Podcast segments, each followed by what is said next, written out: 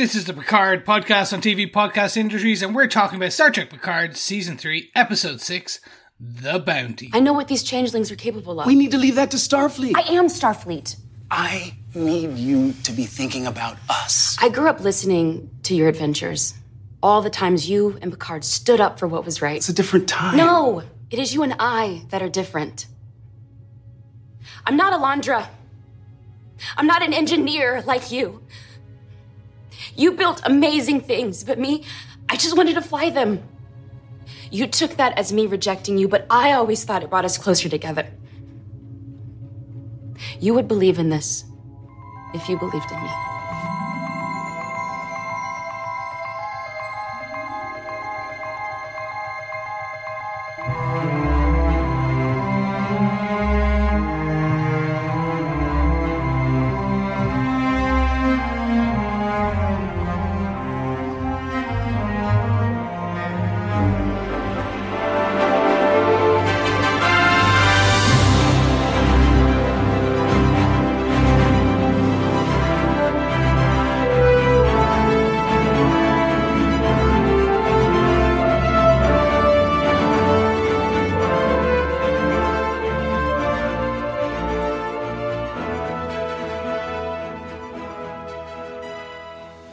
Welcome back, fellow Trekkies, Trekkers, and everything in between. This is TV Podcast Industries, and we're talking about Star Trek Picard, Season 3, Episode 6, The Bounty. I'm one of your hosts, Chris.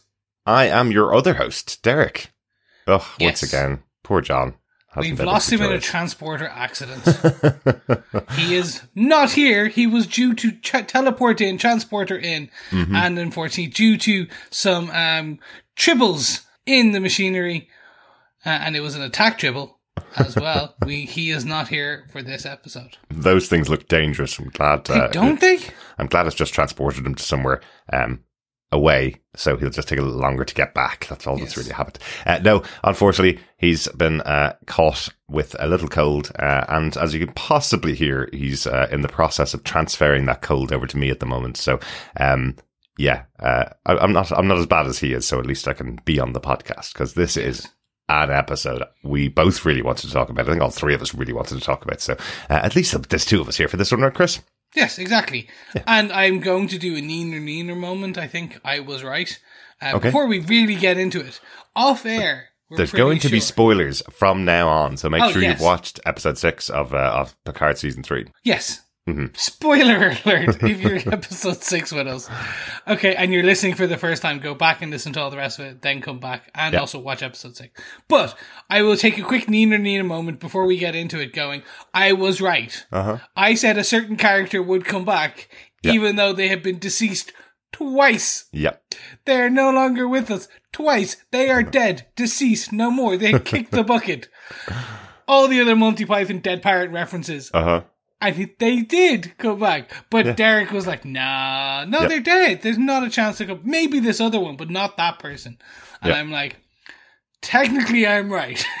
And technically. technically, I'm also right because that exact character hasn't come to, come back. But what I didn't take account of when we had that discussion was Terry Matalas being the um the showrunner for this season, being the main writer in this season, and his absolute willingness to give the fans every single thing that they want in this season doesn't really matter about the fact that we uh, we killed off Data in season one. Um, we'll bring him back in season three. Why not? Yeah, no, it, it literally, Terry Matalas is doing Gene Mod- Roddenberry's work. Well, the, like hmm. the level of fan service. No, jokes aside, he is just giving us what I want in, I must say, and I'm spoiler for mm-hmm. my views, in masterful ways. Yes. Not like uh, we've seen shows do fan service and mm-hmm. nostalgia kind of. Kind of fishing, essentially. It's like, oh, here's this thing you like. Look over here. Come on, look at, and they use it to kind of duct tape over some kind of cracks in Yeah. the story. yeah. I haven't seen any cracks yet. I've seen some kind of, nah, not the best way of doing it, but like still good. And they're just giving us what we want in masterful ways, very much saying, do you know what? This is your last next generation. Hurrah. Here's everything you want and you've asked for over the years. And So more, just- yes. Oh, yes, and very much more. Mhm. Um, but let's get into it, really, because I think there's a lot to discuss. But first and foremost, don't forget to pop on over to our new minted looking tvpodcastindustries.com and you can uh, essentially make sure you subscribe to each and every Federation or Romulan supporting podcast player of our little old podcast. You get all the shows there. We're still covering the Bad Batch. We just finished The Last of Us over the HBO show. Some mm-hmm. really good shows. So make sure you pop on over to tvpodcastindustries.com and subscribe to each and every single podcast that you like out of our feed. If you mm-hmm. have feedback, don't forget you can send those emails to feedback at tvpodcastindustries.com or head on over to our Facebook group, facebook.com slash groups slash TV podcast industries, where we usually have a spoiler post for each and every episode as it comes out. Mm-hmm. I'll give a final reminder that the sixth question to our Picard final 10 forward pub quiz will be available later this episode. If you gather together all 10 answers to the pub quiz questions at the end of the season, email them to us at t- feedback at tvpodcastindustries.com and you'll be in with a chance of getting your hands on some Star Trek Picard goodies. Yes, so make sure you listen right to the end of this. Now, There's some good some good goodies out there for Star Trek Yes. Picard, and because it's the last season and our final uh, go round for uh, our ten forward pub quiz, uh, we'll make sure there's some some good uh, good Picard related uh, prizes in there for you. Yes, but we're also going to make the questions extra hard just to ensure you Well, I really, really want them. You say that, but I had to put the, put the question in here for this week, and it's not that difficult. So you're going to get a really easy question This week, This is the freebie. This is the freebie one. Okay. This Yes, is the all you need to do for my one is use your eyes. There you go. There you go. So, Chris, let's kick into our coverage of this episode of Star Trek Picard, season three, episode six, The Bounty. Do you want to tell us who gave us what with the overall details behind the scenes? Of course, the show was created by Kiva Goldsman and Michael Chabon and Kirsten Beyer and Alex Kurtzman. This episode's story is by Christopher Monfette. This is his second episode this season. This episode, episode six, was also directed by Dan Liu, who we saw in the last episode because he directed that one too. Absolutely. What an episode to get to direct, huh? Oh, telling me. Now, Derek, in lieu of a very fluey John, do you want to tell us what they gave us for this episode with your synopsis? Absolutely. The Wikipedia synopsis uh, has helped me out. Uh, once again, thank you very much, Wikipedia, for coming in last minute uh, to give us the synopsis.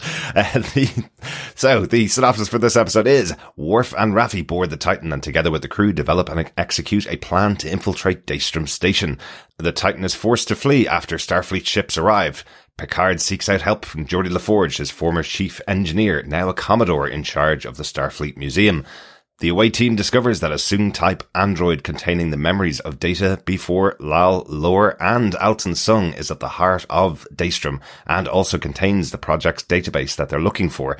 Equipped with a Klingon cloaking device stolen by Jack, who is suffering from Picard's old neurological condition, and LaForge's daughters, the crew returns to Daystrom where they recover Raffi and Worf. But Riker stays behind to cover their escape and is captured.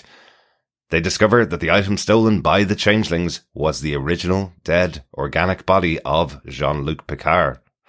Riker is brought aboard the Shrike where he is reunited with his wife Deanna Troi, who was also kidnapped by the changelings.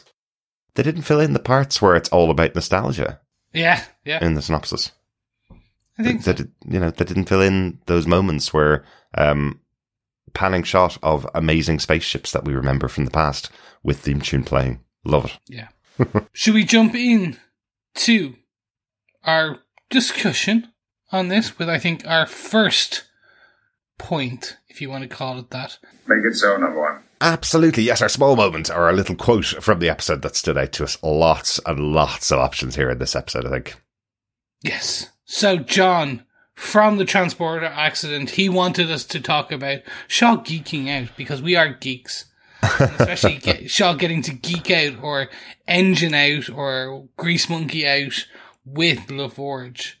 That's such a fun moment, wasn't it? Yeah. Uh, really like this. You know, Shaw has been, um, let's say, disrespectful to uh, the legends of Starfleet, but as an engineer himself, as he says, uh, having a moment quickly to talk to Geordi LaForge um, and uh, express how much he uh, he respects him and, and loves him.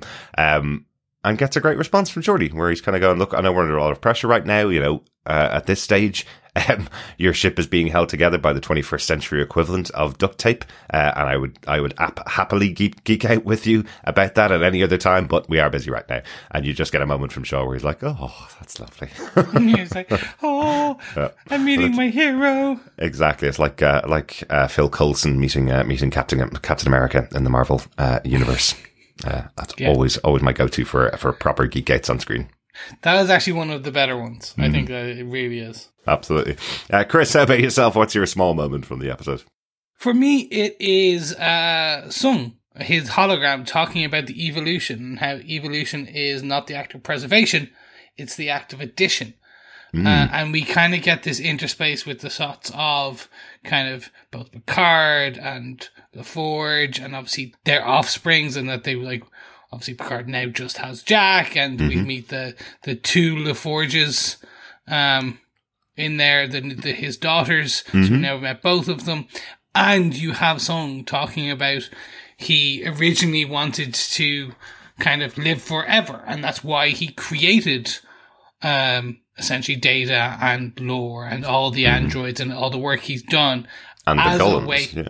as a, yeah, the golems as a way to essentially live forever, and actually, and it was hit, that evolution of man to live forever, to to to live beyond his years and be celebrated beyond his year, and throughout his lifetime, and at the end, he then obviously built a new golem, uh, which we'll get to later, but does talk about how actually it's the act of addition, like you're imprinting your knowledge and all your worth on your offspring. It's not always going to be perfect, but it is going to be good. Hmm Exactly. Exactly. Yeah. Great, great little moment there. Um, seeing Altan Soong and of course seeing Brent Spiner in the series. Um, you know, it's interesting. It's almost like they're treating it as if this is the first time we've seen Brent Spiner, uh, back in the role. Um, obviously we've had two seasons now where Brent Spiner has appeared in both seasons. Uh, so we're not getting the same experience, but they are saying really to a lot of fans that didn't tune in for the last two seasons of Picard, don't worry, come on in here. We'll give you a new introduction to, uh, to this, the, to the character again, effectively. So Yes, they do. yeah, yeah. So I, I, I see why they're doing it. It makes it makes a lot of sense, and lots of people really happy with this. Of course, uh, seeing Brent Spiner back on here, so uh, a great little moment there. For me, my quote is uh, is really from Worf because his arrival on the Titan, I think, is uh, one of my favorite moments in the episode because nobody really knows how to deal with Worf. He's quite a serious person. Um, and has been in the past, even though they're all very close and all very family related. Uh, I just really like where uh, where Picard's saying to him, "Oh, it's been so long, Worf," and he responds with, "It's been eleven years, five months, four days, minus your infrequent messages and the annual bottle of sour mead." Kind of taken aback. Picard's wondering what this sour mead is, and uh, Riker tells him it's Chateau Picard, and Worf, of course, saying it's quite tart, sir. Um, so yes, not a fan of wine. I don't think uh, our I, I like it. It's a good way to describe essentially what is wine and a good Chateau Picard and Pinot Noir. Yes, if you're a sweet beer drinker, uh, Yes. certainly wine would just taste really tart. But uh, for for decades now, we've been told that Chateau Picard is a, an amazing wine. Uh, so now, Uh, I think two people marketing. this season, It's all Yeah. marketing. two people this season now uh, criticizing it from Shaw and now Worf. So uh, love that line, love that moment. yes, no, it was a it was a good one. I, I think it's again showing the the comedic elements that we'd get very irregularly Mm-hmm. across Next Generation, just kind of sprinkled in, and this is another one. Yeah, yeah, Yeah. exactly, exactly. Should we move on to our medium points for this episode? Implement the Omega Directive immediately. Yes, our Omega Directive, our second point. What have we got? Uh, anything coming in from the transporter? Yes, from the transporter, we do have Moriarty reprising his role from the next generation. Um, and as a way to also, um, basically reintroduce potentially data, or at least through, because the noise and the ravens from the hologram that he kind of leads Riker and all them to is the exact same song that we get flashback to for when Riker first met Data back in uh, Farpoint. Encounter at Farpoint, the first ever episode of Star Trek Next Generation. Yes, that's a really, really cool idea, isn't it? Um, so yeah, Moriarty uh, would be quite connected with Data in, uh, in the Next Generation. Uh, it's created by Geordi LaForge, or at least the program of, uh, of Moriarty. Obviously, he wasn't created by uh, Geordi LaForge. Um, I think that would go to uh, the creator of, uh, of Sherlock Holmes. Um, but the, the, Arthur C. Doyle. Yes, but this this this specific version of uh, of uh, Moriarty, a one that would be quite connected, as I say, to uh, to data in the past. So, um, so he's using this as a way to send out. He's trying to communicate with Riker, uh, trying to communicate with his former crewmates, um, to get them to kind of unlock the key to get uh, to get into to see data. So I really like this idea. Uh, great to see Moriarty back here.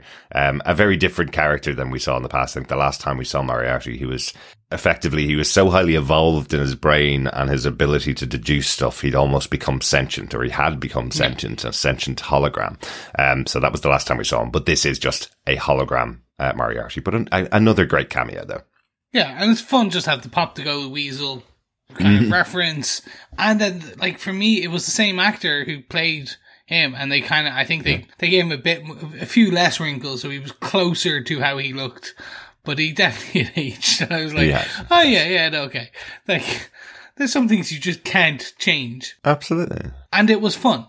It was, again, the nostalgia beat, but it was one that I went, oh, that's clever Yes. fun, nice, just kind of tweak using a clever thing just to kind of get it in there. Yeah, he's not the dangerous foe trying to take them down. He is No. effectively a door that needs to be unlocked, and he's sharing the key with them, which is uh, which is kind of cool. Uh, this is all you need to do: solve this riddle effectively. So uh, I kind of like that. That was that was really good. Uh, nice one, John. I guess. Chris, how about yourself? What's your uh, what's your medium moment from the episode? So for me, it's uh, that Jack is dying. He has inherited Irumodic syndrome that Jean-Luc Picard had. Um, and it, it's genetic, it's been passed on, and essentially it, it's, it was, it's almost like dem- uh, kind of, um, dementia, kind of like they, their brains move so fast, run so fast, etc., etc., that it kind of just burns out towards the the end of their life, and they could be decades, it could be things, but it's what we saw back in season one that Picard was dying from, and that Yeah. kind of that thing. But also then it's the same one. If you like, I think we talked about it back when we did the the initial conversations uh, on season one when this came up. Um, it was obviously that when he went to the future and saw that Q showed him the future of his what it could be. You saw the full effect of the illness then as well. Mm-hmm. Yeah, Um, exactly. This is Jack has inherited this. Yeah. It's he's seeing. I still don't think that's what he's seeing. Okay. Like I think it's just it caught it there. That but like the hallucinations, the red door, the the the overgrown ready vines that Jack's seeing, the the someone calling to him because it didn't explain his sudden ability to take out four changelings with death shots. That's Um, true. Did not explain Did not that. explain that. yeah. Um, It, it may just it may just be that um, by Beverly investigating, she's now learned about his Irumodic Yes. syndrome, but it's not necessarily anything connected to what Yeah. what he's actually seeing as well. Yeah, yeah, I agree with you. And I look, it's nice. It, it it leads in a nice way to kind of connect them further. We get sprinkles throughout this episode of people talking about the things, and even the, we both both Card and Jack talking, um, essentially about kind of this this symptom, and then you obviously see Jack kind of drinking his way through a bottle. But we have uh, Annika and Seven chatting with um, Jack and saying, "Yeah, you, you sound like him. You have that Yeah. same poetic insufferability that comes out sometimes." And yeah, even towards the end, we see how this again is that theme of addition and rather than an evolution and like what you take from your family what, what you mm-hmm. take from your mother and father but both genetics and characteristic qualities. It's a nice way It's like this is the downside to what we see as well is the positives. Yes, his his ability to influence and lead and think on his feet and all these things Yeah, absolutely. I must I must say I love Jack's line with uh, with Picard where he says, uh, "I wish you were as good at dispensing genetics as you are advice." Yes. and that's a real cutting remark. It is really weird though, isn't it? It feels like you could kind of sit him down for about two and a half seconds and and explain, "Yes, okay, you've got Irumodic syndrome. There are dangers here, but." Your father is over 80 years old and had this illness. Yeah. Whereas they kind of take age out of it completely. They say, you know, it could last decades, right? I get that. But they take age out of it completely and kind of go, you know, he didn't survive Irumodic syndrome. He did die of it. Picard did die of it. And the only way he overcame it is by getting a new body and becoming who he is. So effectively, they've just kind of said, there's no cure for this and you're going to die of it, Jack. It could be a couple of decades, but you're talking, it could be 60 more Yeah. years for Jack. That's a long time to live. Most of us would expect to die within 80 years. Yeah. and also, your dad got built a new body. he did. He still knows where this planet is with all the, the, the specialized androids. No, he doesn't, Chris. Ah, put the connection there. Uh, in this episode, Altan Soong had the only other golem. There's only two golems, one built that he gave to Picard, and the second one that he's now given to Data in this episode. So there's no other chance uh, for Jack. There was no other one built. Um, that's the reference that Altan Soong died before being able to transfer completely data into this new golem. So, uh, so actually, unfortunately, Jack doesn't have the option of his father. But does that matter? Would you expect to live more than 80 years is the question. you know, I suppose, well, in, in a it's like, oh my God, Trek- I'm going to die someday. Yes, everybody does. Sorry. Well, in a world of Star Trek where people actively live quite old Mm-hmm. because of what they the, the the world and the science fiction of it all. Advancements in Um, technology, yeah, yes. yes, Yeah. that's probably the better way of putting it. But anyway, that was my kind of medium point for this, which is how the the addition of the disease brings in these all these additional kind of conversations that are characteristics and kind of what you take from your family, and it's fun as it's spread out through the whole episode. Yeah, excellent. And another part of the of the episode playing into these family connections. This Yeah. is you know way more than Fast and Furious. This show is all about family, um, and you're seeing that uh, throughout. There's some really really good moments in there about that. So uh, yeah, good connection there with Jack uh, having something else from his father. Yes, no, definitely. What about yourself, Derek? What what was your medium point? We got to talk about it sometime. I don't know how to bring it up. There were so many Easter eggs in this episode that I absolutely loved, and I'm sure you have loads as well, Chris. Uh, that let let's talk about some of the the main ones because this is going to be, I guess, a, a medium point to talk about. Um, the visit that we have to the Fleet Museum um, Yep. brings up loads of really lo- loads of really fun ones, and also on Daystrom. Yes. So where do we start? Should we start in the ship museum? Yeah, yeah. Let's talk about some of uh, some of the best uh, Easter eggs that are in there. So first off, the first ship that we that we see on there is the Defiant, which was um, command commanded by uh, Worf. That was his ship, really, uh, when he was uh, part of DS9.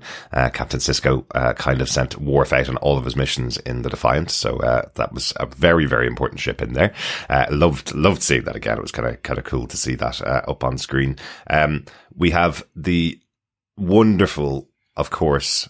NCC 17018, the Enterprise, uh, Kirk's Enterprise, the uh, the only surviving one from that era of uh, of Kirk's Star Trek, I guess. So uh, love that. retro, as Jack says, the retro lines. Absolutely, absolutely. Jack, Jack, a big fan of spaceships here, so I liked I liked having that moment between Seven and him as they Yeah. describe what's going on, and then we alight on one of my favorite ships of all time. Uh, of course, uh, the USS Voyager, where Seven came from, and again another hitting of this idea of the family. The crew are family uh, for all of these all of these people that we've spent so many time so much time with. But having you know the pan across the USS Voyager, that amazing theme from from Voyager playing as Seven is saying, you know, that's where she was reborn. That's where she came back to uh, being alive from being a member of the Borg and had her family with her. And ever since she's been trying to find new family. I thought that was a a, a lovely a lovely moment between the two of them there. And we do have the bounty as well. Of course. Home. Like, and that's such, like such a beautiful. Okay, obviously it plays in later as well, Yeah. but it was so fun to see that. The name of the episode, of course. Yeah. As well. No, that that they were fun. They like again, they, they're some of the mo- most iconic ships out Mm-hmm. there. And again, if you're if you're on Twitter, do go follow Terry because he he's done he keeps he talks about a lot of this stuff. He's very open about like, yeah, I really wanted this one in here and this type of shot and every now and again they show kind of some pre concepts kind of when they were thinking it through some concept art Yeah. or some pre like all of these and he talks about well I wanted one a constitution class with these types of things like it, it's very cool. Yeah, yeah, it's it's awesome, isn't it? And I suppose the other thing is this is supposed to be a museum in this world, so they can't uh, recreate a ship that's been completely destroyed in the past. Of course, that's why we have no. Uh, no, none of the next generation's enterprises there, for example. So, uh, so none they of those there. always destroy them. all crashed. Uh, yeah, we're we're hopefully going to get an enterprise by the end of the season, uh, but we still haven't gotten one of the next generation enterprises. But at least we got uh, the one seven zero one A. That was very cool. Yes. Uh, but yeah, you're right. T- totally cool seeing the uh, seeing the Klingon bird of prey. That's such a, a big um, ship. We've said this before. Despite all of our love for Star Trek, um, Star Trek: The Voyage Home, which is the fourth uh, movie, is the most popular Star Trek movie.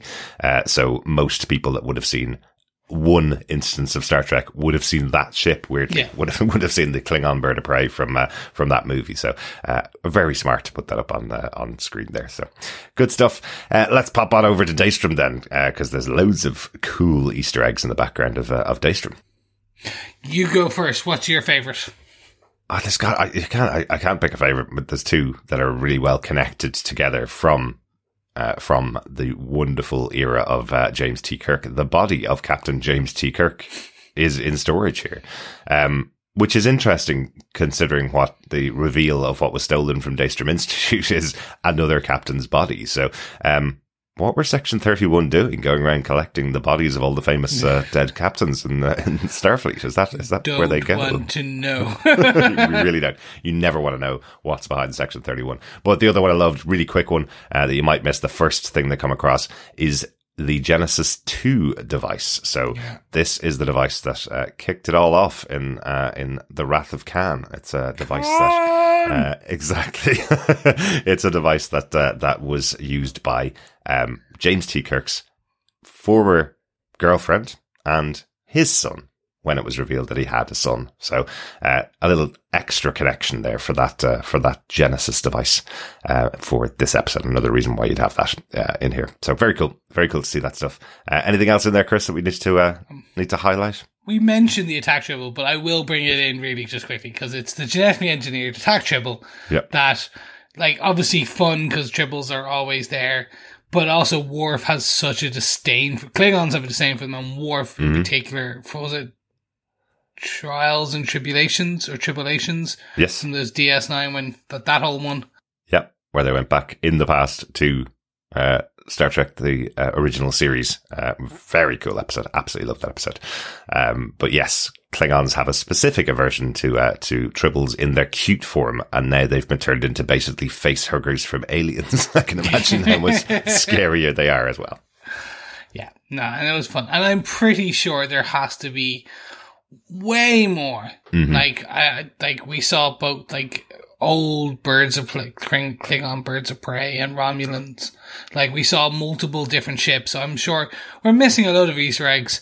So do let us know um, if your favorite Easter egg that we haven't discussed yet already came up. Uh, let us know on our feedback, and we'll chat about it next week. Absolutely. Do you know how much attention I was paying to these paying to these scenes, Chris? I was uh, googling all the things that I was seeing on screen, making sure I had uh, had everything covered. Uh, and then a ship went past. I uh, took down the code, the you know the numeric code that's on the on the front of it, and googled it, and it was the USS Titan, the ship that we've been following all season. like, oh, okay, yeah. I probably should have remembered the code on the top of that ship. Excellent. There you go. Uh, due diligence. That's what I say. exactly. That's all it was. You're just crossing your T's, dotting your I's. Exactly. and uh, your capital T's too with Titan. Uh-huh. So we move on to our main discussion points for this episode. We must face the ramifications of the Prime Directive. Yes, our main point, our prime directive. Do you want to kick us off, Derek? Because we, we've none real. I, I don't want to give away too much of what uh, John's thoughts were, so we'll start with just you. Okay, no problem. Um, ah, the return of Geordi LaForge. You know, I mentioned, you know, obviously having the family back together with Worf's arrival and getting his big hug from Beverly Crusher. Lovely moment that we have there.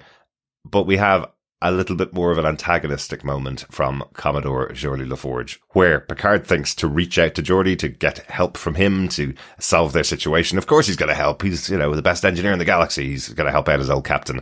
And instantly when they arrive, he tells them to drop their shields, drop all weapons, um, you know, and stand down effectively. So uh, I like the antagonistic start to this, and then he arrives on board with uh, with his other daughter, uh, who are both in charge of the uh, of the of Starfleet. But there's a certain economy to the way that they've written Geordi that you already feel like you know him the minute he comes on board. You already feel it's the fully formed Geordi LaForge that we last met back in the Next Generation or in the movies, effectively.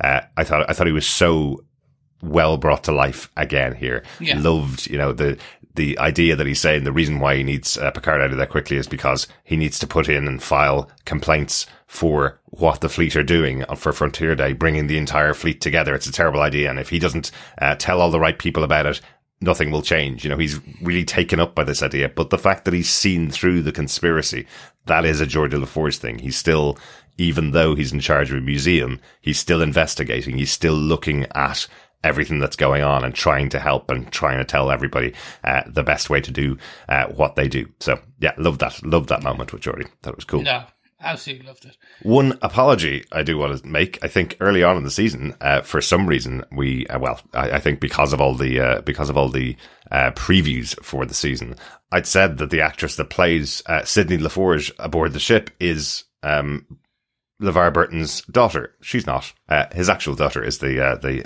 lady who plays uh, Alandra, uh, his Yes, daughter Mica, here. Mica Burton. Yes. So uh, for some reason, I'd uh, I'd said that it was uh, it was the actress who plays Probably Sydney. me because I had also said it, and I was like, we had commented because she is a big D and D player. I'm a big D and D watcher. Right. She's been on Critical Role. Addition, uh, uh, additionally, she's a bigger question. Uh, she's a cosplayer. Right. She's she. Her dad's ner- nerd royalty being LeVar Burton, Mm-hmm. so of course she is nerdy too. Um, so she's in the nerdy space ecosystem, especially out of LA. So she's been in many things. Right. Um, but yes, I had mentioned it multiple times to you, so to place the blame on me. And it, it just takes away, I guess, a little bit of the specialness of having the two of them on screen together and the two of them arriving on board together, having Geordi LaForge back in Star Trek with his actual daughter with him. Um, but it, I, I think it's great. I love, again, I love the, um, the economy of the character, how quickly he gets up to speed with everything. We see him go taking Picard to the side and having a conversation, uh, and it just cuts to him learning about Jack that uh, that uh, Jack is Picard's son, and Geordi goes, "Oh." Trust you to make an entire galactic incident out of this, Picard. Absolutely loved it. Really good. But he's very he's very different in some ways than we've seen Geordi in the past, though, as well, which I- which I like. This idea that um, he now has his own family. He has his own daughters, his own wife to take care of. Those are now the most important things in his entire life. In the past, he would have jumped at the chance to join every single adventure. He's, he was uh, such a central part of that, of that crew of, of uh, the next generation that he would have given up anything. But now he has his own life and he wants to make sure that those people are kept safe. So I like that sparring almost between himself and Sydney, where Sydney's telling him, you know, I joined Starfleet because of you, because of you and your adventures. I was never going to be an engineer like you, but at least I could have the family that you always told me you got from the next generation, effectively from your adventures that you had. Um, I love that. I thought that was a really uh, good addition to this. It, it elevates the appearance of Geordi LaForge from a cameo of a former cast member uh, saying hi and giving them the next piece for their mission to an actual good arc and good story. Similar to what we said about having Ensign Ro back last week. It wasn't just a cameo for cameo's sake. It really adds to the story and really gives reason and meaning for uh, for having uh, the character here. Yeah. And again, I like you really expect him like when we see the the engineering problem they're having with the cloaking device, you expect him to come in and fix it. Like that's the expectation. That's not what happens. We do see him take control with data. Mhm. Uh, and kind of the, the spanner and the kind of the, the sonic spanner or sonic screwdriver. I don't know. The Okay, sonic that's- screwdriver. that's that they- Doctor Who, Doctor Chris. Who. I know. but he asked for a buzzy buzzy thing. Right. Um, but we do get that nice moment as well with the daughters, and Mm-hmm. you can even see the the the, the other the other daughter kind of smile when basically the, the, she talks about saying how she used to crash her speeder on purpose so they could spend time together Exactly. kind of fixing them it's again Yeah. it's nice to see the dynamic Geordi is super strict Mhm. like and to where he's Commodore LaForge like he is but he's also he's in charge of a museum Mhm. and I'm like, the expectation I always had for him was like the the like like some tech engineering, basically like almost Daystrom, like Yeah. being the, the the the Commodore of Daystrom's almost type thing. That's where you I always assumed that character would go based on his engineering prowess. And it's likely that he did. You know, it's likely that he had lots, lots more adventures. Again, remember, it's hard. It's hard to remember because these uh, the the actors themselves are quite vibrant, given. Uh, you know, given no their age, no offense, you know, but um, like you think of LeVar Burton being in his seventies, you know, that means he would have had quite a long career after his time in the next generation. Same again, Michael Dorn. I cannot believe he's in his seventies, given given the scenes that he's had this season so far, fighting with Raffi, you know, those those moments that he's had. Again, an actor in his seventies, you know, so Yeah. uh, so Well, I suppose like seventy Hollywood seventies is really like is like real life fifties. but this is TV seventies, Chris. This isn't Hollywood seventies. These are TV actors from the Uh, eighties, you know. Paramount Plus money. It's not Marvel money, but it's Paramount Plus money.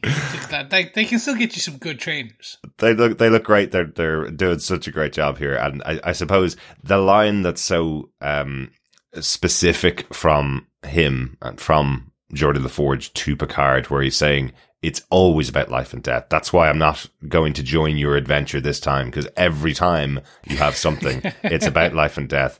I've done that. I've been there. I have family. I need to protect them. I need to stay out of this. So, you know, he has had all of those adventures many, many times before, and now he feels he needs to pass it on.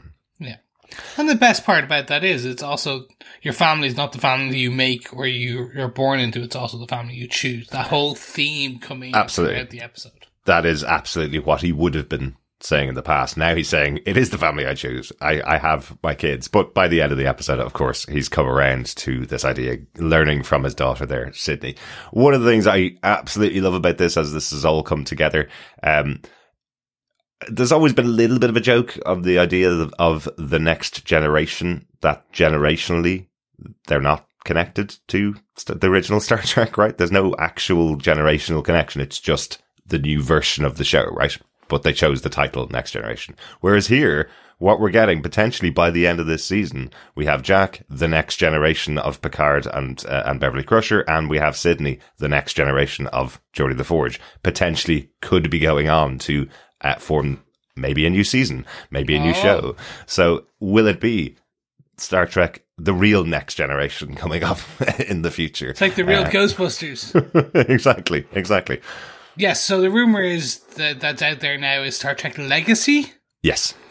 Um, it's out there. There's people are making fan art already, and it's going to be about the Titan and all of them on the Titan. And essentially, Jack takes the role of the non-Starfleet, like Seven of Nine, and but you have all the other Star Trek, like Mm-hmm. the actual Starfleet people in there, and you have the, the Forges and everything. And I'm like, yeah, I'm down for that. Of like, course. Of course.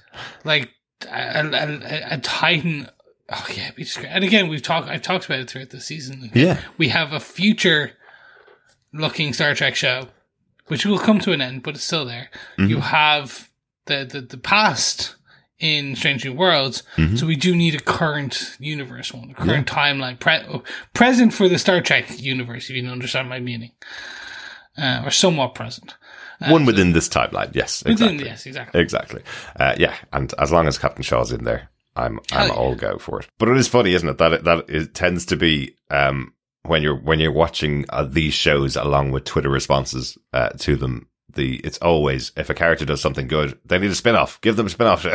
it's, all, it's it's what happens all the time. What made me laugh most this week was when we had this visit to the Easter Egg Museum, the Fleet Museum. Um, I started seeing calls coming up on Twitter for uh, give the Fleet Museum its own show. All we want to see is great ships from the past with the music playing and someone telling you what they did and what their adventures were for an hour every week. well, that doesn't sound like a greatest of shows. Um, could- That's basically a museum visit, and I'm not Yeah. sure I could get like ten hours out of that. That's basically a Blu-ray extra for this season, is what it is. but there you go. The one I've yet to see is a Star Trek comedy, like and a real life action. I'm not mean Lower Decks. Sorry, excuse me. I'm very quickly getting in there. Absolutely, do not. Lower Decks is great. Yes. I love it to bits. Yeah, What we don't. mean we don't have to have a live action uh, comedy. We've got an in-universe Star Trek comedy, which happens to be Lower Decks, and it's excellent. Yes. Now, to finish, Uh-huh. I would love an office style one, like Okay. The Office or like Night at the Museum, where it's actually in the museum and it's just a fun. they get into little hijinks in the museum every week. Could be stupid, could be funny, could be a mini series. It'll be Uh-huh. Could could be cancelled after one episode, yes, or probably. or at uh, ideation stage, as they say, uh, Chris. Who knows? Who knows? but uh, if anyone from Star Trek's listening, call me. excellent, excellent. Chris, what's your big moment? Your prime directive from this episode? Yes. For me, it's what was heisted and then what's next. Um, so we can kind of take both of these, but initially, like we end this episode finding out Jean-Luc Picard, Jean-Luc Picard, Jean-Luc Picard. Yes, we understand that. No, Jean-Luc Picard was heisted. The body of Picard was the piece. And I'm like, this both intrigues the hell out of me, but also makes me very worried. And I'll get to the why in a second. Okay. And then we also do see it ends with Riker captured and Deanna Troi captured by our our uh, shapeshifters, our gooey friends. um, so they're both there. And is that Deanna actually Deanna? Is it a gooey person? Who knows? but also, more problematically, there's only 10 episodes in this season okay. it doesn't feel like we're past the halfway point in the story. Mm, like for me, it doesn't feel like we're that far in. The the, the we essentially coming into Act Three. This doesn't feel like the beginning of Act or the, the end of Act Two. Okay. This feels mid Act Two almost. So it hmm. just feels that that part of it. So I'll start with Picard. Okay. Yes. Yes. Let's go back to Let's bring all Yes. the way back to Picard. Yeah. So Picard's body, as you, we joked about, both Kirk's body and Picard's body were, were was in Daystrom, Mhm. and it's been stolen. Yes. We have found a long lost son Uh huh. of Picard. Yeah. Are they doing the same storyline? I, I Where it's I again, I don't think they'd be that silly to have that his he's a that Jack is a clone. yeah. Beverly's like Beverly's whole mind's been messed with, Uh huh. or Picard's body was used to like Then they went back in time and impregnated Beverly Crusher to have Like, Jack. No, yeah. there's a, there's a much more simple explanation that I, I finally came up with after watching the episode a couple of times. okay, Okay. So the big moment that we're waiting for in the show that we've heard about multiple times is Frontier Day. yes, Yeah. Coming up in just a few days' time, right? forty eight Um, hours according to Yeah. So what we heard in the first episode of the show was that both Riker and Picard are supposed to speak at Frontier Day. The entire fleet's going to be there. So it's potentially, it's possible that they've taken Picard's body so that they can create the these versions of changelings that now have the internal organs so they can bypass all of the security that is afforded to Admiral Picard so they can get in there and make this big statement from the changelings. That's my thinking. So but they don't need the body to do that because if you remember what they did with uh, Ensign LaForge or Pilot LaForge, they didn't need her body to do that. that's true. That's true. That was I. I thought the exact same thing. I Yeah. and it was literally because I was like, oh, okay, they're like they're basically trying to like get rid of the scanners, use the real DNA, Mm. and then I went, oh no, that's not that's not what they're doing. Um, or they say that, that, that it doesn't compute Well- unless it is, and it's like they go over the Well, you- skeleton. You have literally hit on the big difference there between the two things. So with LaForge, they created the internal organs with zero DNA. We hear, um, we hear Dr. Crusher talking about cutting in, seeing blood with no DNA connected to it. Yet this would be a much more real version of Picard if they reanimated the body in some way or if Yeah. they really were able to more even with even more detail create a version of him uh, from a changeling. So that's what I was thinking of.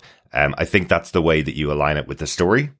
Um, rather than having to go back and, you know, as I said, do something like they time traveled back to create uh, Jack from uh, from DNA stolen from the body of Picard uh, a couple of days ago. I don't know. I don't think that's. I don't think they would go that far with the story. That I has to connect into Frontier Day. There has to be a reason why we heard in episode one that Picard and Riker were supposed to be big special guests for this massive moment that the entire fleet was going to be gathered. Um, so I, that's the only thing I could think of. That was the only theory I could think of that that's the reason why they need his body. That means we may lose Riker. That means we may lose Riker. Yeah. Yeah. Uh, with that theory, then they have to kill Riker. Um, They, well, like again, to take his body the same way they needed the body of Picard. Anyway, well, I suppose. Look, for me, it just start. I was like very fearful of this whole body piece because I was like, mm-hmm. again, so far the writers and everyone on the show have mm-hmm. not disappointed. So again, I'm not like throwing my hands in the air and kind of flipping a table and going, "Oh my god, I'm out!" No, yeah, like it's very much. I was just like, I'm very. It's interesting because it is. It wasn't what I was ex- it, like the whole again. It wasn't what I was expecting, which is a good thing. Mm-hmm. But it was also not in a like a smoking gun. It, it didn't feel like a smoking gun. Right. I think uh, that's probably and I'm again. I want to see where it goes. Yes, I was going to say I was excited. I was um, really happy with the reveal of what they took, and completely confused as to where uh, and what's going to happen. So that's why I've been thinking about it, which is what you're supposed to do. That's why it's a cliffhanger. Uh, why do they want his body? What, what's that for? How did they get it? Is the other question. But anyway, um, we'll gloss over that. The body must have been left somewhere. Uh, so they've been digging up bodies all across the galaxy, like. James T. Kirk's body. So I guess that's what they do. Once you enter Starfleet, you get chipped with uh, with something that when your body's left on other planets, uh, Section 31 go out and pick it up Yep. and bring it back to Daystrom. just in case of this. Yeah. Um, it does also kind of look. We we lost one member with Riker getting caught with potentially Diana or Goo Diana. We don't know. Okay, so you asked that question. I'm going to say I believe 100% that's real Deanna Troi. Do you know why? Because oh, nobody delivers that line that she delivered at the end of the episode. Just two words of, oh, Will. Nobody can deliver that. If they're a changeling impersonating Deanna Troi, you know that's real Deanna because it nobody is. can deliver uh, that. That put down to your husband and slight concern to your husband of, oh, what have you gotten us into now? yeah, no, it, it is her. Like we, we know it is because also they they they, they talk about how they're going to kind of round up people connected to to Picard. Yeah, So I thought that was a bit of a weird one. Like specifically, Vadic says, "Let's go out, burn down the entire galaxy of everybody connected to Picard." Yet, who she happens to have captured and brought aboard is Riker. Will Riker's wife. Uh, I think they were anxiety. going for anyone on the Enterprise. So basically, they have a whole of people. It's like I have this cast photo from 1988. Yeah, Seven of these people are aboard the Titan. who is not aboard the Titan? Who can we get? Um, yeah, So look, that, that's interesting. And with that loss, we also gain a data, yes, we do. Or uh, a B, and a Soong, all in one body. That was really interesting. Yeah, no, we haven't talked about that. Probably this, we're going kind of into notes here, right? Because we have we don't have a point about uh, about data, but um, but it was really interesting. This is the makeup of every single version of data and uh, the that the, that android family that we've seen in the past. We even get a mention of Lal, who was the daughter of Data, so uh, being involved in the makeup of this new character. I'm going to say the character is called Moore. Uh, just Yeah. because of that line saying "I'm not data, I am more," I think he's gonna that name's gonna stick. Yeah, that could be a good one. there you go. It's four letters. That's, that's Yeah. uh, and it ends with an e, uh, like lower rhymes with lower. Um, so yeah. Anyway, um, this is really cool. I like I liked hearing each of the voices. Brent Spiner doing each of the voices of each of the characters. Um, as he's talking through, I am Lore, I am B four, I'm Data. Um, no, Yeah. I am more. I thought that was really cool. And No, Altan Soong, of course. Sorry. Yeah. Yeah. Uh, look, it was good. So again, it kind of we, we have majority of the cast now throughout Mm-hmm. this episode or throughout this season. Now everyone's come in and gone, and essentially we will once Riker and Deanna escape, which inevitably they will. Mm-hmm. Fingers crossed. They'll end up back with the Enterprise crew, and that's your whole crew back together. Yes. All that has to happen in three episodes. Yeah. Not not hard, but again, it just feels right now. It doesn't feel like the end of Act Two. It like it, Okay. again for me still feels like uh uh maybe like just coming up to the halfway point because you've I- I basically. I, I just feel that's where it feels like for me. I feel like they have enough story and Hmm. momentum to go not just for ten episodes. To this could feel like a twelve episode season. Like Or or like it could go for seven seasons like it did Yes. before, Chris.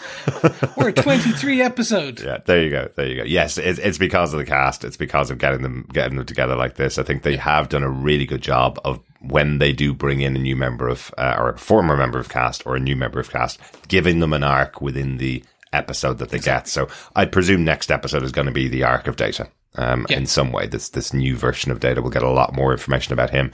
But really, there's one big central thing: this uprising of the Changelings, focused on Frontier Day, and I think there's ample time for me anyway that, that they're going to be able to deal with that story by the end of the season. Uh, see who remains alive by the end of uh, of season three, the final season of Picard. Um, and uh, anybody else who's alive may go into a spin off in the future. Yeah, no, exactly. So, with all that said and done, should we? Is there any final notes? I have none. The only one I wanted to call out was just right at the start of the episode. It's actually the opening of the episode where we see Vadic and her shipmates. Um, I really liked her presenting what happened to the changelings um, from their point of view. You know, um, I think Shaw actually explains it quite well when we hear Worf talking about what really happened in the Dominion War, the fact that they created a virus that would kill all of the uh, the the, the um, all of the changelings, and then Starfleet created a, a cure for it, gave it to the changelings in exchange for peace, effectively. And Shaw says, "Not before you created some zealots." And in the opening scene, you hear Vadic talking to her crewmates about the fact that they effectively they are the zealots. They're the ones that have to wear the skins of their enemies. They have to impersonate Starfleet all across the galaxy. So, um, so I think that's quite interesting. But she also calls out the reason other members of the ship don't look the same as her and aren't out in society, aren't out in Starfleet is she calls them out as ill-defined and misshapen, which makes it sound like presumably they can't take the full form of uh, of other people. They can't they can't change the way that the other members of the changelings can. So I thought that was quite interesting. So they're now crew of the crew of her ship, ship effectively. So not uh, not able to infiltrate. Yet she can. She's a, a, she is a changeling who is able to impersonate a security officer on the Daystrom station uh, to capture Riker. So she has that ability. The rest of them don't. So there's almost a little bit of classism there between her and the rest of the ship, but she does call them all comrades, I suppose. But, um, Yeah, and I think it could be a side effect yeah, of the this piece Of the virus, like the virus now. There's this whole host of people who became misshapen and ill-defined who can no longer take a a form, if you Hmm. Yeah. will, but can click, sound like an insect, uh, yes. gurgle, I should say. Very good. Very good. Uh, almost reminded me of clickers there from The Last of Us, Chris. Yes, yes, Good stuff. I think that's it uh, for, for my notes for the episode. yes. That that's that's all from me. So then I will ask Derek, what did you think of Star Trek Picard episode six, The Bounty? Final thoughts.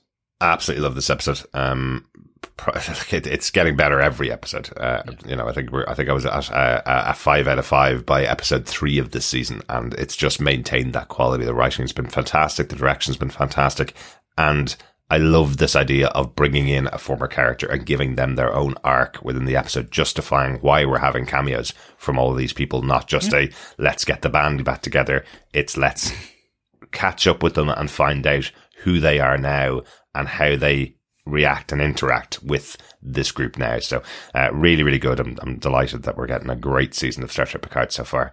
How about yourself, Chris? Same. Um, I have yet to find like many or like en- uh, enough problems that kind of make me go, meh. I could not watch this episode and kind of like call in sick to the podcast. Um, Hey, are every- you saying that's what John did? I'm not going to say anything. it was just pure coincidence. He loved this episode. I, I want he to did, reassure he everybody. did, he was he like a he was like a ten out of five for this episode. No, no, no. J- jokes aside, like it's. I, I suppose, look, with every element of nostalgia giving and kind of all this, you you run the risk of just kind of fan service, but for mm-hmm. the sake of fan service. The writers and creators of this season have constantly done gone above and beyond and are threading it through with a narrative that is driving me forward, driving our the viewership forward. Mm-hmm. We're not getting many viewership numbers um, out of the, the, the team in the who, who run this, but enough to say that they're happy. Everyone seems happy with this. No one's gone like this has been a flop or anything. Um, and it's great to see because it's driving me into I can't wait for next Thursday and Friday to kind of watch this twice and really kind of get into the next few weeks. Um, so yeah, I'm absolutely still loving it and getting data back and being vindicated uh, against Derek is always fun too.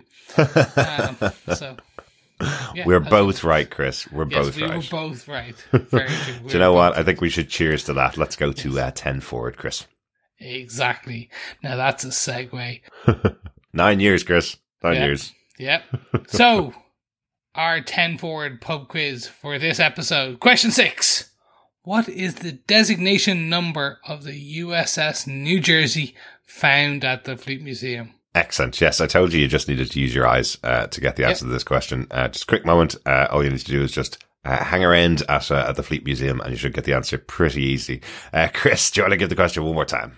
Yes, once again, what is the designation number of the USS New Jersey found at the Fleet Museum? Excellent stuff. All the other questions are available on tvpodcastindustries.com. A little button there uh, on the top of the main screen saying pub quizzes. Click that and you'll get uh, a list of all of the questions so far for the Star Trek Picard quiz. Uh, at the end of the season, gather together all 10 answers to the pub quiz. Email us to feedback at tvpodcastindustries.com uh, to be in the chance of getting your hands on some Star Trek Picard goodies. Great stuff. So, now that we've done the pub quiz, let's head on over and get some feedback. Yes, don't forget you can send your thoughts on this episode and any of the episodes in the Picard season uh, to feedback at TV Podcast Industries, or you can join us at our group over on Facebook at facebook.com slash groups slash TV Podcast Industries. First up, we do have some feedback on last week's episode from Joe Herbers, who had this to say. We finally got a chance to watch this episode. One problem with stories generally where someone is replaced is that it's not that easy to step into someone's life. A gripe I had to set aside with travelers. Seems like it would be hard for changing to impersonate people generally because what experience do they have with acting human? Casual conversations would be difficult. Maybe they somehow overcame that, but impersonating an individual that's known to others would be very hard. And it should be easy for someone who knows the person well to ask them details on any conversation or personal event. Picard and Rose should have been able to quickly verify that they were each not changelings, though I understand why, for story reasons, they made it harder. Maybe Picard wouldn't have thought of this, but Rose has been dealing with this for a long time. Look her assemblage of clues and such from the drive she gives him. So she should have been ready to immediately ask him specific questions to verify his identity. If they wanted to go this route with lots of fakes infiltrating Starfleet, then the conspiracy worms would have been a better choice. Or perhaps take the thing to the Federation. Great stuff, Joe. Yeah, no, I, I suppose, look, it's story reasons. That, that- but also, like, these guys are good at probably impersonating in the small chat and the casual conversations. And hey, look, if someone has a memory like mine, even sometimes I'm like, if someone came to me, remember this conversation we had last week? I'm like, um, sure. You know, Not changing.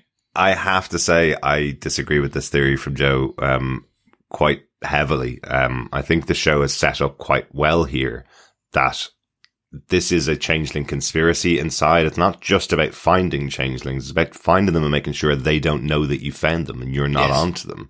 Um, that's why Ro was being so careful. But the idea here is bringing in Ro as a character after 30 years of being away and her meeting up with Picard, who didn't trust her at all the last time he met her. She left Starfleet to go off and join the Maquis. I know Joe knows this. I a big fan of Star Trek. So, but the idea here is much more about using this sci-fi thing of changelings to look at these two characters who can't possibly trust each other so they can get to a point where they can trust each other and say, okay, you're not a changeling.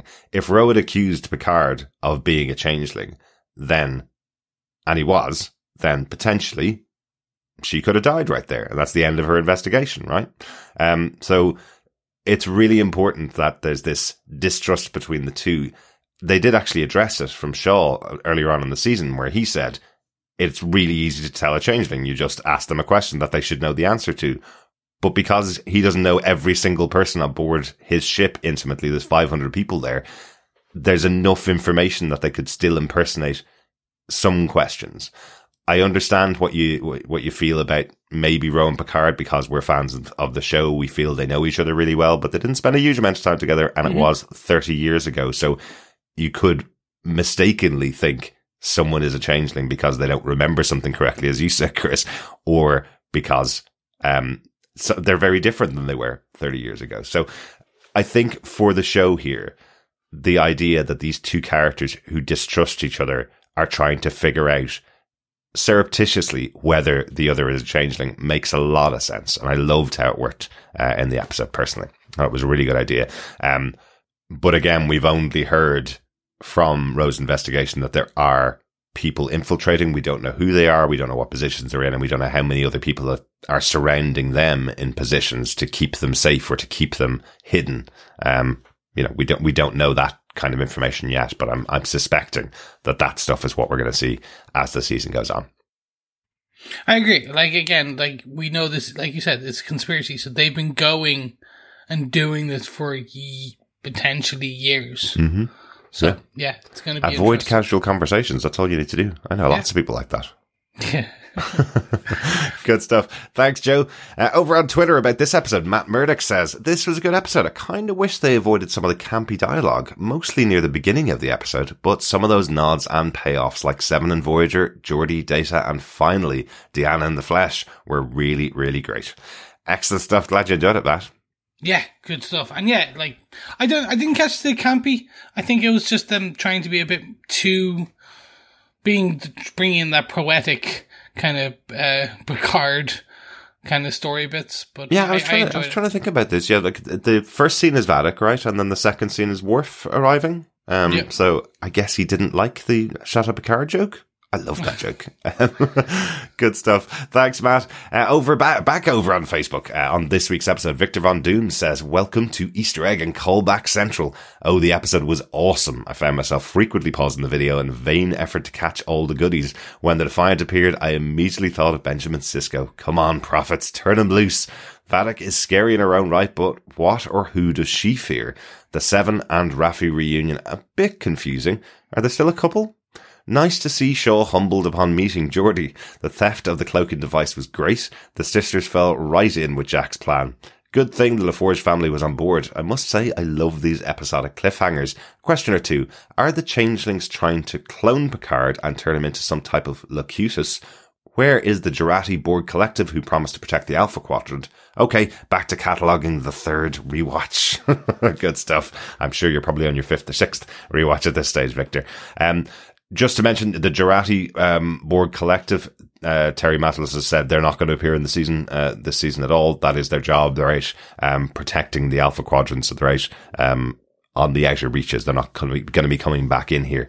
Um, so unfortunately, we're not going to see Jurati back. Yeah, Yeah, they're the warriors on the wall, exactly. which is a shame because it was it was. the, way it ended in season two made it seem like it was going to be a big part of season three. Um, I, I don't know, and I, I can see I can see the justification. They said this is how the Borg ends with Jurati in charge. They're the Watchers on the wall, and that's it. That's the Yeah. end of your story. So, and as we've seen this season, Terry Matalas is willing to throw most of that out. Go if you watch it, you watch it. Great, that's absolutely fine. You won't need most of that now Exactly. To look Yeah. at this season. So um, that I think it would be even tougher if you're trying to squeeze back in and the Borg into this season Oh of the god, show. yeah, no, no, we've uh, had we've done our Borg bit. We've done our Yeah. Borg. So are they trying to clone Picard to turn him into some type of changeling like Locutus? To be a member be. of them, I think it's kind of like that, but uh, only next week will tell. You're right; the cliffhangers are uh, are a little bit um, confusing because we don't know what's going to happen, but exciting to find out what's going to happen. Back to old school, we, waiting a week to find out. Love it. My favorite Yes. way of watching TV. Yes. Thanks so much, Victor. Uh, still over on Facebook, we have some feedback from Heather Wallace who had this to say. My favourite moment was seeing cynical Gruff Shaw flustered and tongue tied meeting Geordi. It was so adorable. The great thing about having Changeling in a series that features so many character reunions is that when your favourite are in conflict, like Geordi not instantly helping out, there's always a bit of you wondering if it's them or an imposter. hmm I'm pretty sure Deanna is real though. She had just the right blend of worry and exasperation of any wife of Will Rikers would surely have. True. See, Yep. Yeah, okay. I'm starting to see it more. Heather went on to say, Jack continues to annoy me. I don't know why he's so worried about a genetic brain disease. Changelings are after him, so chances are he won't even make it past the weekend. Harsh. you could live 80 years with a brain disease Yeah, or exactly. die by the weekend. Think about the weekend, Jack. Yes. as soon as Raffi said the wrong data is on the manifest, I knew we'd be getting Lore somehow. Hmm. And since he was in the trailer, he's expected. So I thought it was a good way of throwing us all off the scent that Data himself would be back in some form too. Hmm Speaking of the Research Institute, is Daystrom collecting dead Enterprise captains? like they've had Kirk and Picard's bodies on ice. Finally, just going back to last week's episode, Kirk Acevedo's cameo has a real cool layer to it. He mentioned Sneed was his foster brother and is seeking vengeance for his death. Sneed was played by Aaron Stanford, who was James Cole in Terry Matalas's 12 Monkeys, and was the foster brother to Kirk Acevedo's character Ramse. As well as all the amazing Star Trek cameos, I'm having fun picking up the 12 Monkey ones. That is very cool. I like that. I like yeah, I didn't. So, I didn't catch that myself, but yeah. Yeah. No, Kirk. Kirk is a he's a good actor. Anytime you get him in any of the shows, he's always fun. Absolutely. Yeah, yeah. But I, I love the idea that he's, that he's uh, just even nodding to the fact that uh, in the other show, he was uh, he was also his stepbrother, effectively. Yeah. kind of cool. Or his foster brother, sorry. Uh, great stuff, Heather. I love that. Yeah. Thank you so much, Heather. So, do you think if we took a tour around uh, Daystrom that we might see the body of Captain Archer in there somewhere as Oh, well? 100%. Even though we've never seen Captain Archer die. And. Pike. Pike will be in there. Pike was also an Enterprise captain. That's it. Yeah. Yeah, yeah. Any other Enterprise captain missing? Uh, we're going to find out that, like, for a second, well, technically, Riker, he, he every now and True. again he became, like, so they he had put his body in there. so if he know. dies, if he dies later on in the season, they're just going to come and stick him in Daystrom. But yeah, yeah, like, put him on ice, stick him in a cooler, like, throw some beers in there, it'd be fine. But, of course, they're to have to have him posed. It won't be, like, the normal dead body pose. Of It'll be posed as he's kind of Rikering over a chair. Just in the middle of of, of uh, Yeah. jumping over a chair. Yeah, Yeah, excellent. Good stuff. Thanks, Heather. Uh, finally, we have some feedback from Dr. Bob Phillips, who says, even as a very non-avid Star Trek viewer, I love the links to the past and the extensions into the future with this episode. From We're All Gonna Die to the deliberate crashing of scooters and the tongue-tied Star-struck Shaw. You could run a podisode entirely made of one-line pickups and discussions. As for the questions for the next two episodes that could reveal, is this Deanna real or a changeling? Can positronic data whistle? Can Seven keep resisting the flirty charms of Jack? Okay, we've answered the, the changeling one. We think uh, Deanna is uh, is real. Yep. Uh, can positronic data whistle? I love that idea. That uh, that it was absolutely to do with his android body. That's why he wasn't able to whistle back in Farpoint. But now that he has a positronic body, maybe he can whistle. I like I like that. he is a hybrid. He probably has saliva. Uh, yeah, yeah. And I did reach out to Dr. Bob on this because I was really interested that he picked up on Jack flirting with Seven in the episode. And all I could pick up with was Jack flirting with um, Sidney, LaForge. So um, that's all I could think of was that Jack is actually trying to get together with Sidney LaForge. You kind of hear uh, Geordi saying, "Get away from my daughter." Uh, you have that little moment with him and uh, with him and Jack in the episode. Uh, don't think you have a chance there, um, but I just think he's a Picard. interesting. I think I he's a, he's literally he's that flirty, charmy man. He's back Jean Luc in his heyday. I was wondering whether, you know, that theory you had about they had Picard's body in Daystrom because they took his DNA to create Jack. Did they also take some DNA from the ultra flirty uh, James T. Kirk? He's a mix he of the, the, two of them. epitome of all the cat. He, you got some Pike in there. Literally, Yeah. Yeah. he is Enterprise. Who's better, it. Kirk or Picard? Jack Picard. he's a mix of both. Um, but I was I was also saying maybe there's a bit of the reason why he's even more flirty than he would be is because he's just met his octogenarian uh, dad, who's usually been single for uh, for most of his life. So maybe Jack's going, "Oh my god, I don't want to turn into him." so he's flirting with everything that walks. Potentially. we'll see, we'll see. But let's see who he flirts with next week on next week's episode. Mm-hmm. Yes, we will. because of like he might he might flirt with Raffi, Worf, who knows? You never know. Some random doctor in the thing who turns out to be his mother. no. But we'll see, we'll see. Thank you so much, everyone. First of all, thank you, Dr. Bob, for your feedback. And thank you so mhm. much for everyone for your feedback. And don't forget, if you like this and you want to hear your feedback on our podcast, you can head on over to tvpodcastindustries.com and you can even leave us a voicemail and we'll put your dulcet tones alongside ours on the podcast. Or you can just send us some feedback at feedback at tvpodcastindustries.com. Thank mhm. you everyone for joining us. We hope you stay subscribed to this podcast. And if you're enjoying what you hear, why not share it with your friends? Because sharing the podcast is what, Derek? It is, of course, sharing the love. Great stuff. Yes, thanks so much for joining us. We'll be back next week with Star Trek Picard Season 3, Episode 7, excitingly called Dominion. Ooh. We'll also, of course, discuss your feedback of the show and give our next question in the 10 Forward pub quiz. So make sure you join us next week. We have one more week as well in a galaxy far, far away with our final episode of Star Wars The Bad Batch on Disney Plus. So uh, looking forward to that. A couple more weeks left of uh, Star Trek Picard, though. Uh, stay with us. Yes. Thank you so much, everyone. We will be back, as Derek said, next week. But for now, keep trekking, keep trekking, keep trekking. Watch those stars. And I think it's a star trekking across the universe boldly on the left. There's probably a sun, and you know, on the right is like the alpha quadrant, then you got the delta. Just keep trekking, keep trekking. Bye bye for now, fellow trekkers. Bye.